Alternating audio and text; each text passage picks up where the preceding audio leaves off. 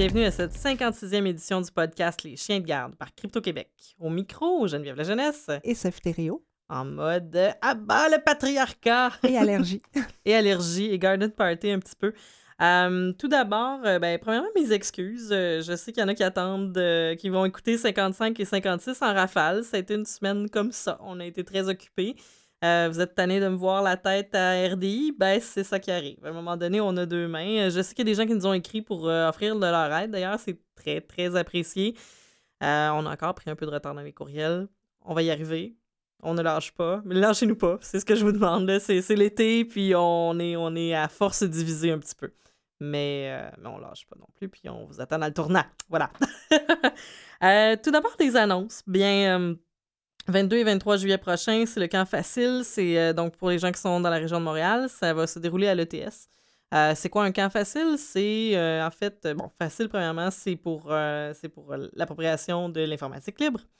Et euh, il y a toutes sortes de projets qui sont en plan, qui demandent de, mettre un petit peu de main à la pâte. Ça ne nécessite pas nécessairement d'être un très grand codeur, mais si vous êtes codeur, on veut vous y voir. Et puis, ben voilà, c'est ça, vous arrivez, vous trouvez un projet qui vous allume, puis euh, vous mettez les mains à la pâte. C'est un peu comme une corvée, mais une corvée le fun. Autre annonce, eh bien la semaine prochaine, donc on, on enregistre présentement, on est le mercredi soir, le 19 juillet. Semaine prochaine, DEFCON, Black Hat et tout ce genre, et le camp d'été infosec pour les adultes, comme certains le décrivent. Euh, d'un, ben, je n'y serai pas, je vous souhaite de bien en profiter. Je veux vous mettre euh, la puce à l'oreille pour ceux qui seront là pour la première fois.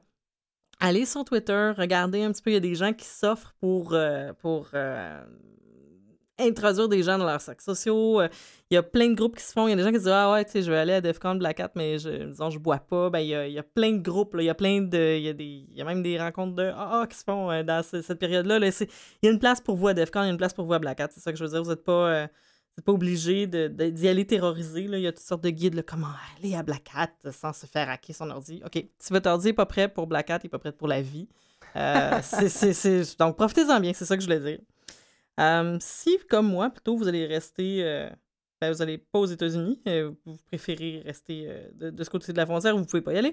puis vous avez raté NordSec, ben les vidéos sont maintenant en ligne. Donc vous pouvez peut-être vous faire une petite semaine, gna gna gna gna, je fais ma conférence tout seul et en écoutant les vidéos de la conférence NordSec qui sont excellents, vraiment. C'est difficile pour moi de choisir une conférence coup de cœur, mais il y en a pour plusieurs niveaux aussi de compétences. Donc même si vous êtes débutant, ça vaut la peine de regarder ça. Et parlant de débutants, dernière nouvelle, et là, Sophie était comme Ah, mais c'est vraiment trop le fun, ça, là, c'est le petit côté. Euh, euh, oui. On va y aller euh, cliché magasinage, là, mais. de temps en temps, on essaie de vous recommander des livres qu'on a lus qui ont attiré notre attention. Reste qu'il y a des classiques dans les, livres de sécurité de l'information. Il y a des livres qui sont soit, je dirais, des, des pierres de fondation de certains principes. Il y a des livres qui explicitent très, très bien certains secteurs de la sécurité de l'information. Puis là, c'est pour ceux qui, se connaissent un peu au niveau du jeu, les Humble Bundles, c'est des. Euh, c'est un, des ensembles de jeux qu'on peut acheter. Ben, il y en a pour les jeux, il y en a pour les, livres, il y en a pour. donc, on met un montant. ou une collection. Donc, on met un montant qui est absolument très, très, très minime. Dans ce cas-ci, ça l'est. Puis, on a accès à un certain nombre de, de, publications. Euh, puis là, moi, genre, je n'en reviens pas vraiment. C'est extraordinaire. Donc, euh, le Humble Bundle Cyber Security qui est présenté par Wiley. si vous mettez entre 1 et 8 vous avez déjà accès à quatre livres, en, bien sûr, en PDF, euh, qui sont, à mon sens, là, si vous êtes quelqu'un qui est intéressé par la cybersécurité, vous devez lire ça. Euh, Social Engineering, the, Art of Human Hacking. Donc, il n'y a, pas de patch pour ça, hein, la stupidité humaine. Donc, c'est un bon livre à lire. Euh, il y a aussi, dans le, premier niveau, Threat Modeling, Designing for Security. Ça, c'est si vous êtes chargé de projet même, si vous êtes de près ou de loin, dans l'informatique, vous allez le trouver utile. C'est sûr que vous allez le trouver utile. pour ceux qui font du web applicatif, ben, The Web Applications Hacker Handbook, euh, la deuxième édition, c'est comme. Vous devez lire ça. Puis là, ben, vous pouvez l'avoir en, payant un dollar ou plus. Il n'y a pas vraiment d'excuses. Et en plus, je pense que les profits vont à l'EFF. Ben voilà, c'est pas juste. Bon bundle, c'est ça qui est le fun, c'est qu'on peut donner. Euh, on peut, en fait, diverger notre paiement vers euh, certaines euh, entreprises de charité. Puis là, il y a l'EFF qui, euh, qui peut recevoir des dons sur ça. Donc, il n'y a pas de raison de vous en priver. je vais pas nommer tous les titres, mais bon, je pense qu'il y a un de tes livres préférés qui se trouve dans ça. Sophie, est-ce que je me trompe? C'est un classique, The Art of Deception de Kevin Mitnick, qui est paru en 2002. Euh, on voit qu'il y a quand même plusieurs livres, justement, euh, un peu plus loin dans l'autre niveau. Euh, C'était lequel qu'on discutait? Ah ben, il y a- il y, a Applied Cryptography euh, de, de- qui, qui- Secret and Lies aussi. Oh oui, je savais 15e, pas. 15e euh, anniversaire. Donc, ça, c'est, ça fait penser, dans le fond, que le social engineering, la sécurité, même si la technologie devient de plus en plus, dans le fond, poussée et qu'il y a certains dispositifs de sécurité qui deviennent de plus en plus poussés, la faille humaine, ça, ça, sera, ça va toujours être à la mode. Et là là, oui. puis, puis là, dans ce cas-ci, dites-vous, pour 15 américains, vous pouvez avoir l'équivalent d'une valeur de 726 de livres numériques. Mon. Dieu, est-ce que mon, mon pitch de vente est extraordinaire ou pas? Euh, investissez sur vous, lisez des livres. Bon, ok, je vais arrêter. Mais C'est de très bons livres. Et comme on disait plutôt, le The Art of Deception de Kevin Mitnick, c'est un classique. Ça se lit comme un roman, en fait. oui, oui, il y a plein d'anecdotes. C'est super le fun. C'est Vraiment. vraiment super le fun. Euh, si vous aimez le podcast, vous allez aimer. euh, bref, euh, je, je me sens comme une recommandation. On se compare à Kevin Mitnick. Non, c'est bon. Ok, je vais aller, je, je m'en vais dessus de la table. C'est qui, lui, déjà? Qui, lui, déjà? Ouais, ça. Conseil de la semaine. Bien, ce sont les vacances. Je vais y aller un peu en rappel.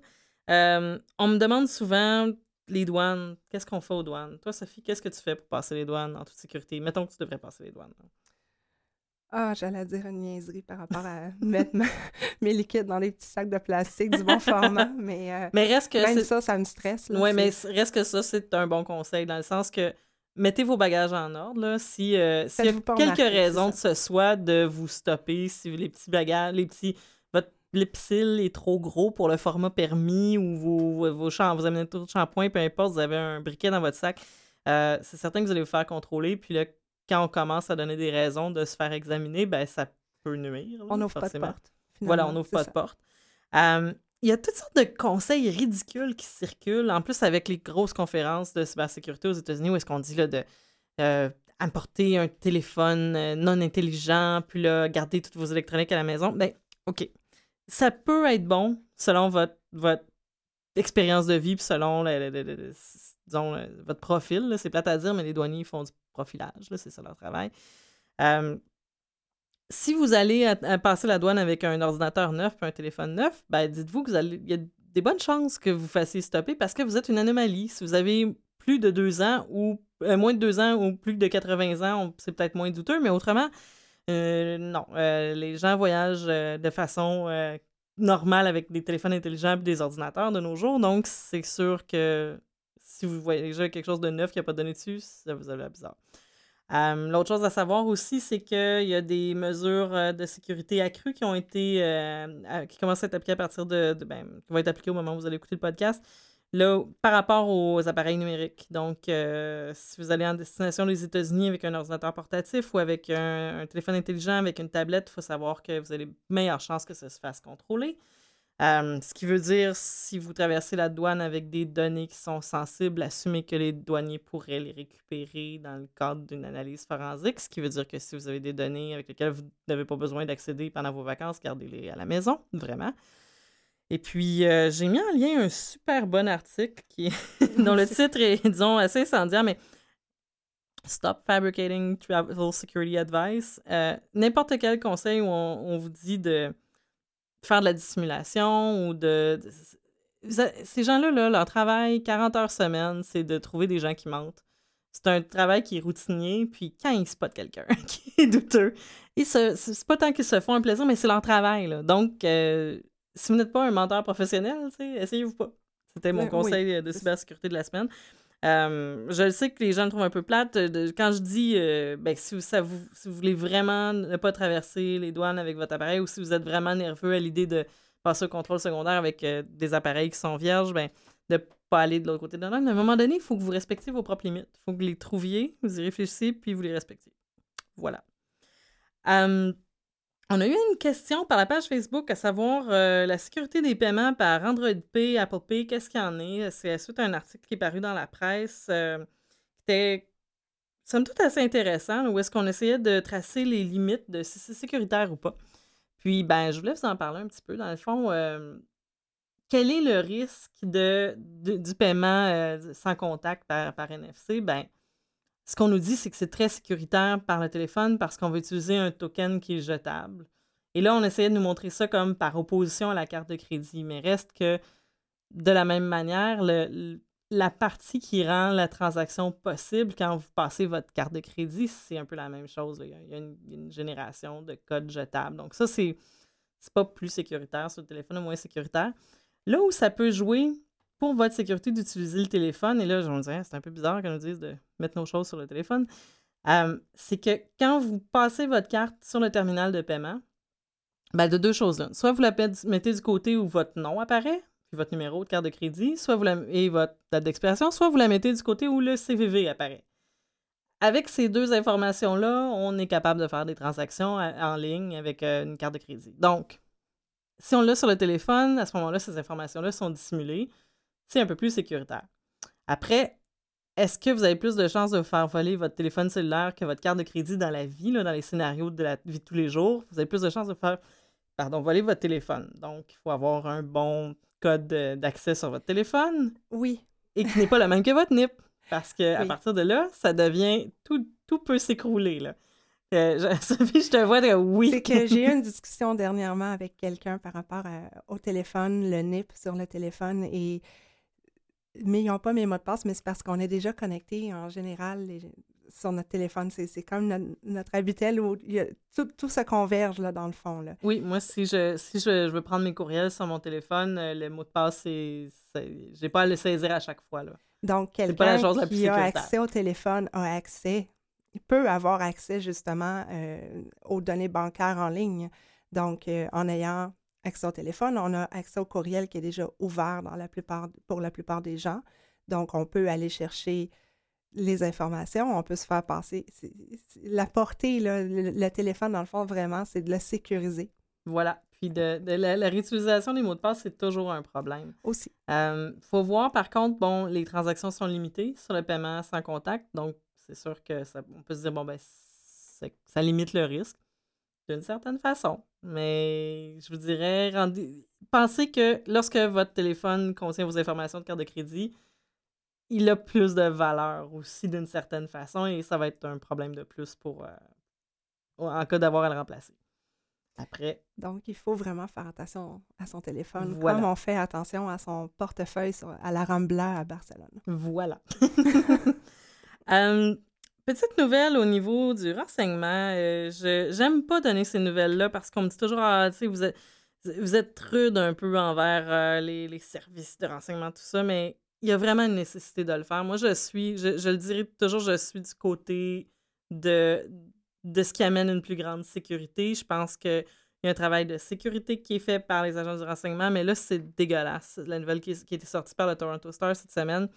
Euh, c'est vraiment un scandale. Donc, cinq officiers qui poursuivent le CRS pour euh, une hauteur de 35 millions suite à des allégations de racisme et d'homophobie. Puis là, on parle pas des pas un officier qui, qui entre dans les forces puis qui a peut-être euh, un mauvais, euh, une mauvaise compréhension de la culture, de l'organisation, ce genre de choses-là. on parle de quelque chose de vraiment un peu pourri par, le, par la, moelle. Donc, euh, je, juste un, extrait de ce qui est sorti dans les documents de cours. Hey, tapette, you're just a fag hiding in your little corner sobbing. Tu sais, quand t'as 20 ans de service, là, que t'as donné ta vie au, au SRS, que tes relations familiales sont toutes un peu contrôlées par ça, que tu peux jamais parler de ce qui se passe au boulot parce qu'on parle pas du boulot tu te fais sortir des trucs comme ça, euh, ben c'est ça. Ça mène, ça mène à du stress post-traumatique, ça mène à, toutes sortes de choses. Puis là, ben. Euh, on parle de. On parle de. de, je parle de racisme, là. Donc, euh, un, un, des agents, puis les agents sont sous pseudonyme, bien sûr, parce qu'il ne faut pas divulguer leur identité, mais. donc, quelqu'un qui vient du Maghreb, puis I want you to take care of the liaison with the sand monkeys because you're one of theirs and you speak their language. Tu sais, des choses comme ça dans des. Puis il y, a des trucs dans des courriels. c'est pas. Euh, oui, euh, il y en a un autre qui s'est fait dire, euh, un, homosexuel qui, son conjoint musulman, qui s'est fait dire Ah, tu sais, j'espère que ta belle famille, ils vont pas t'arracher la tête. Ah. dans un courriel. Puis c'est que c'est du continu, puis c'est un. Donc... en 1919, ça? Non, c'est ça, c'est en 2010, ben 2000, euh, Hmm, de- de- de- de- 2000 2099 à 2017. Là. Euh, rappelons que le CRS est reconnu comme étant un des euh, 100 meilleurs employeurs au Canada. Ça doit bien marcher quand on n'appartient pas à une minorité. Donc, ça amène à une uni- uniformisation des, des gens qui, euh, disons, qui vont se faire euh, des promotions, qui vont avoir ce genre de choses-là. Puis après, on se demande pourquoi, au niveau du renseignement, puis au niveau de nos habiletés opérationnelles sur le terrain, qu'on en échappe un petit peu, ben c'est peut-être à cause de ça. C'est. euh, c'est ça. Ça fait 35 ans que le CRS existe. Peut-être que c'est le temps de vraiment s'interroger sur comment on peut euh, investiguer sur ça. Puis, les réponses qu'on a à ce niveau-là, c'est que ben, le gouvernement Trudeau nous dit que c'est inacceptable et que les procédures internes vont être suivies pour aller au fond de l'affaire. Ben, les procédures internes, je pense que ça fait 35 ans qu'on est là-dessus. euh, je, je, je veux seulement, je vais y aller d'un témoignage de mon cœur, mais je, je, je me sens très, euh, très interpellée par ça. Je, voudrais pouvoir apporter plus de, soutien que dire qu'on vous comprend, puis on est là. Euh, Il y a la campagne Intelexit par Peng qui, euh, qui offre des super bonnes ressources pour les gens du renseignement qui songent à quitter, qui ont besoin de support moral, qui comprennent pas trop leurs émotions par rapport à ça. Donc, intelexit.com.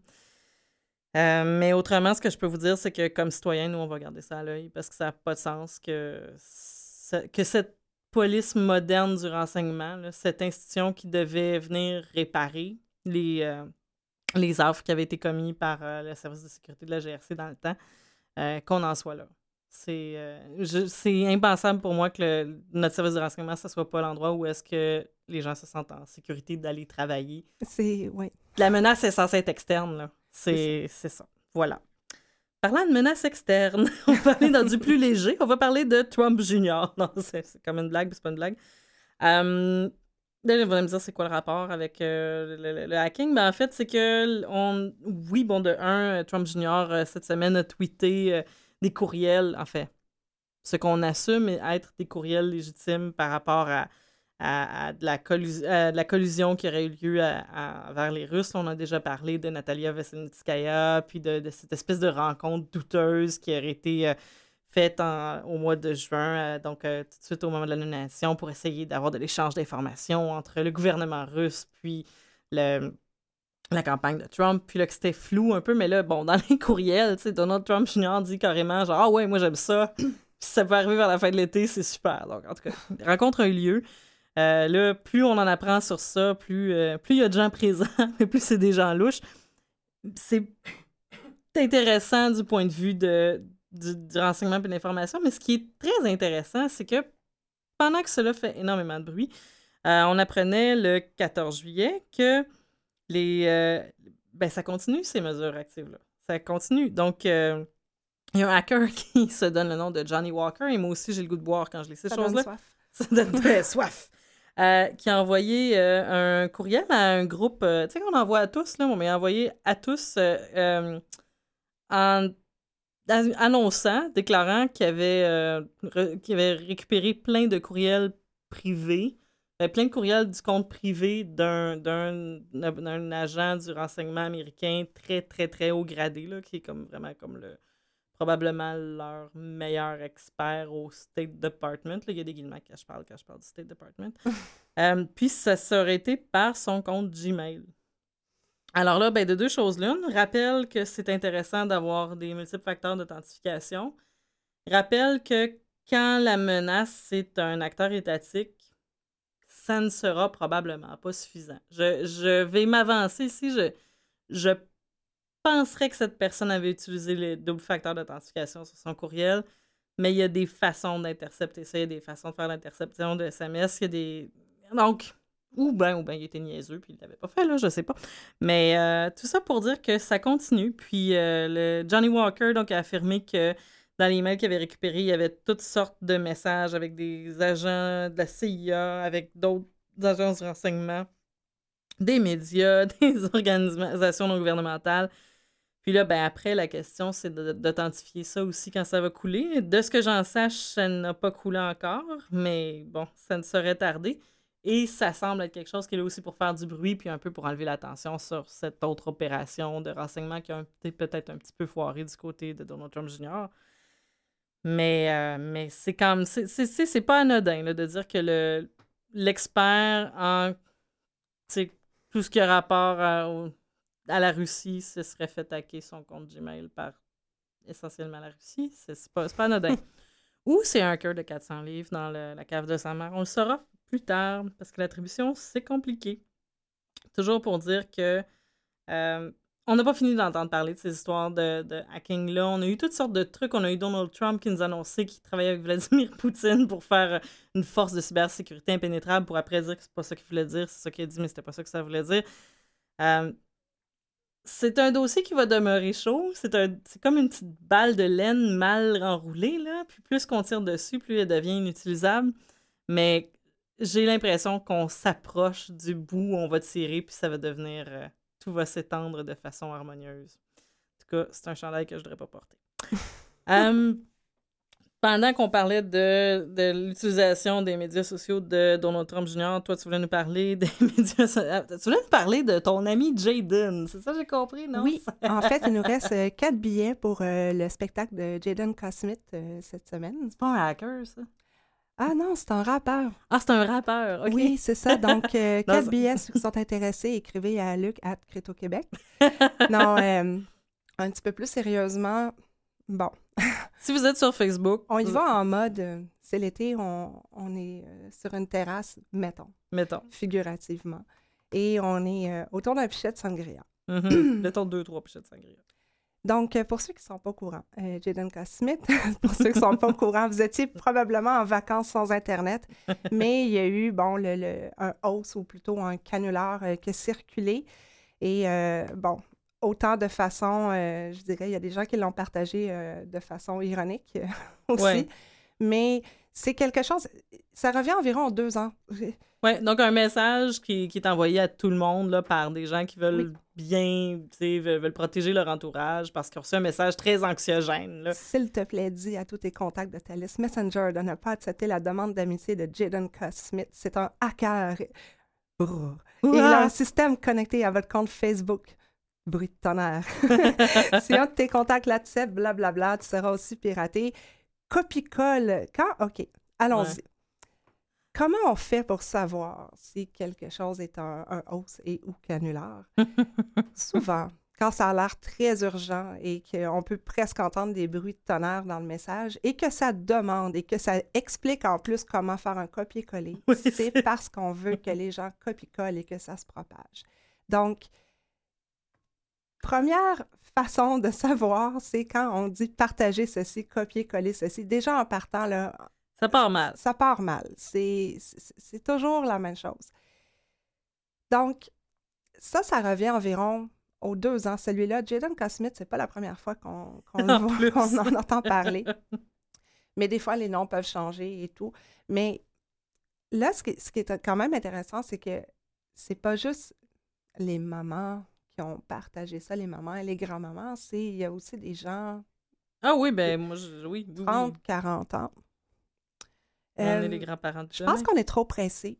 Ouais. On est trop pressés, on est euh, habitué, dans le fond, euh, sur les médias sociaux, avec l'instantanéité, on a comme un, un, sentiment de cliquer vite, de partager vite, mais c'est toujours il y, a le, tout fait, mais il y, aurait peut-être le, tout est le oui, pensez-y deux, fois. avant de, retransmettre. oui, c'est ça. Euh, puis ça, c'est vraiment, c'est de savoir reconnaître ces choses-là. C'est ce qu'on appelle la littératie numérique. Euh, bon, la, plupart euh, des gens que je connais, c'est des gens très brillants qui se sont fait prendre. Là. ils savent lire, écrire, ils savent faire des choses extraordinaires, mais pour des choses comme ça, les fausses nouvelles ou les, les canulars comme ça, on se fait avoir. Ben, c'est ça. Donc, on a entendu beaucoup parler de Jaden Cosmith et on va en entendre parler encore probablement dans deux ans. Oui, et puis euh, je dirais que euh, c'est, la nature de la bête, mais prenez, prenons le temps de ne pas cliquer sur les choses et prenons le temps de ne pas retransmettre ce genre de choses-là. Et puis, si vous avez la possibilité de devenir ami avec un hacker, faites-le donc, ça va vous aider quand il y a des choses comme ça. La plupart du temps, sont gentils. Pas tous, mais tu sais, au moins. mais le fameux hoaxbuster.com, ça là, Ouais. c'est. Mettez ça dans les favoris de, des membres de votre famille, dans le fond, qui peuvent euh, peut-être en avoir besoin éventuellement, c'est de prendre l'habitude. Et ça, ce qui arrive, c'est que quand on, on- on prend cette habitude-là et qu'on apprend à prendre cette habitude-là, euh, c'est qu'après ça, on sait les reconnaître. Une fois qu'on a été faire la recherche nous-mêmes à savoir si une, nouvelle est, est véridique ou pas, après ça, ça nous entraîne. C'est comme ça que ça, ça- ça se passe. Oui. Donc, Jaden Smith, allez tous l'ajouter, dans le fond. vous saurez pour la prochaine fois, vous en rappellerez. Euh, ça va être tout pour cette semaine. Je sais des fois c'est un peu lourd. Je sais des fois les gens me disent amène des bonnes nouvelles, mais là je vais vous dire que même les robots en ont marre de la sécurité. Euh, vous avez peut-être vu le truc circuler sur les médias sociaux, donc euh, un robot euh, de, de la marque Nightscope, euh, c'est le futur de la surveillance dans les lieux publics. J'ai le goût de, j'ai vraiment besoin de Johnny Walker. Donc c'est qui s'est qui s'est balancé de lui-même dans une fontaine dans la région de Washington. Euh, on vous le met en lien pour aller rigoler un petit peu, mais tout ça pour vous dire que est-ce que j'ai besoin de vous dire que un robot qui se balade, puis qui communique avec le sans-fil, puis qui transmet toutes sortes d'images infrarouges et non infrarouges, et qui, qui a accès à un micro, puis qui a accès... Me semble, là, on va avoir du plaisir avec ça. Bref, c'est tout pour cette semaine. C'était Geneviève la jeunesse à l'animation. Merci à ma chroniqueur, Sophie Thériault. Pour les rires et euh, ah non, mais on a du fun. Euh, toujours. Merci à Mathieu pour la sonorisation, Mathieu Tessier, à l'identité graphique. T'es une, une œuvre de bonhomme. Merci à Danny Provencher, Under Electric Light pour l'indicatif sonore. Vive Voix pour les locaux, comme toujours. Allez chercher le Humble Bundle. Faites donc un petit don à Vive Voix aussi, du même coup. hein? Oui. Laissez-vous aller à la générosité. Et nous, on se revoit la semaine prochaine pour le 57e.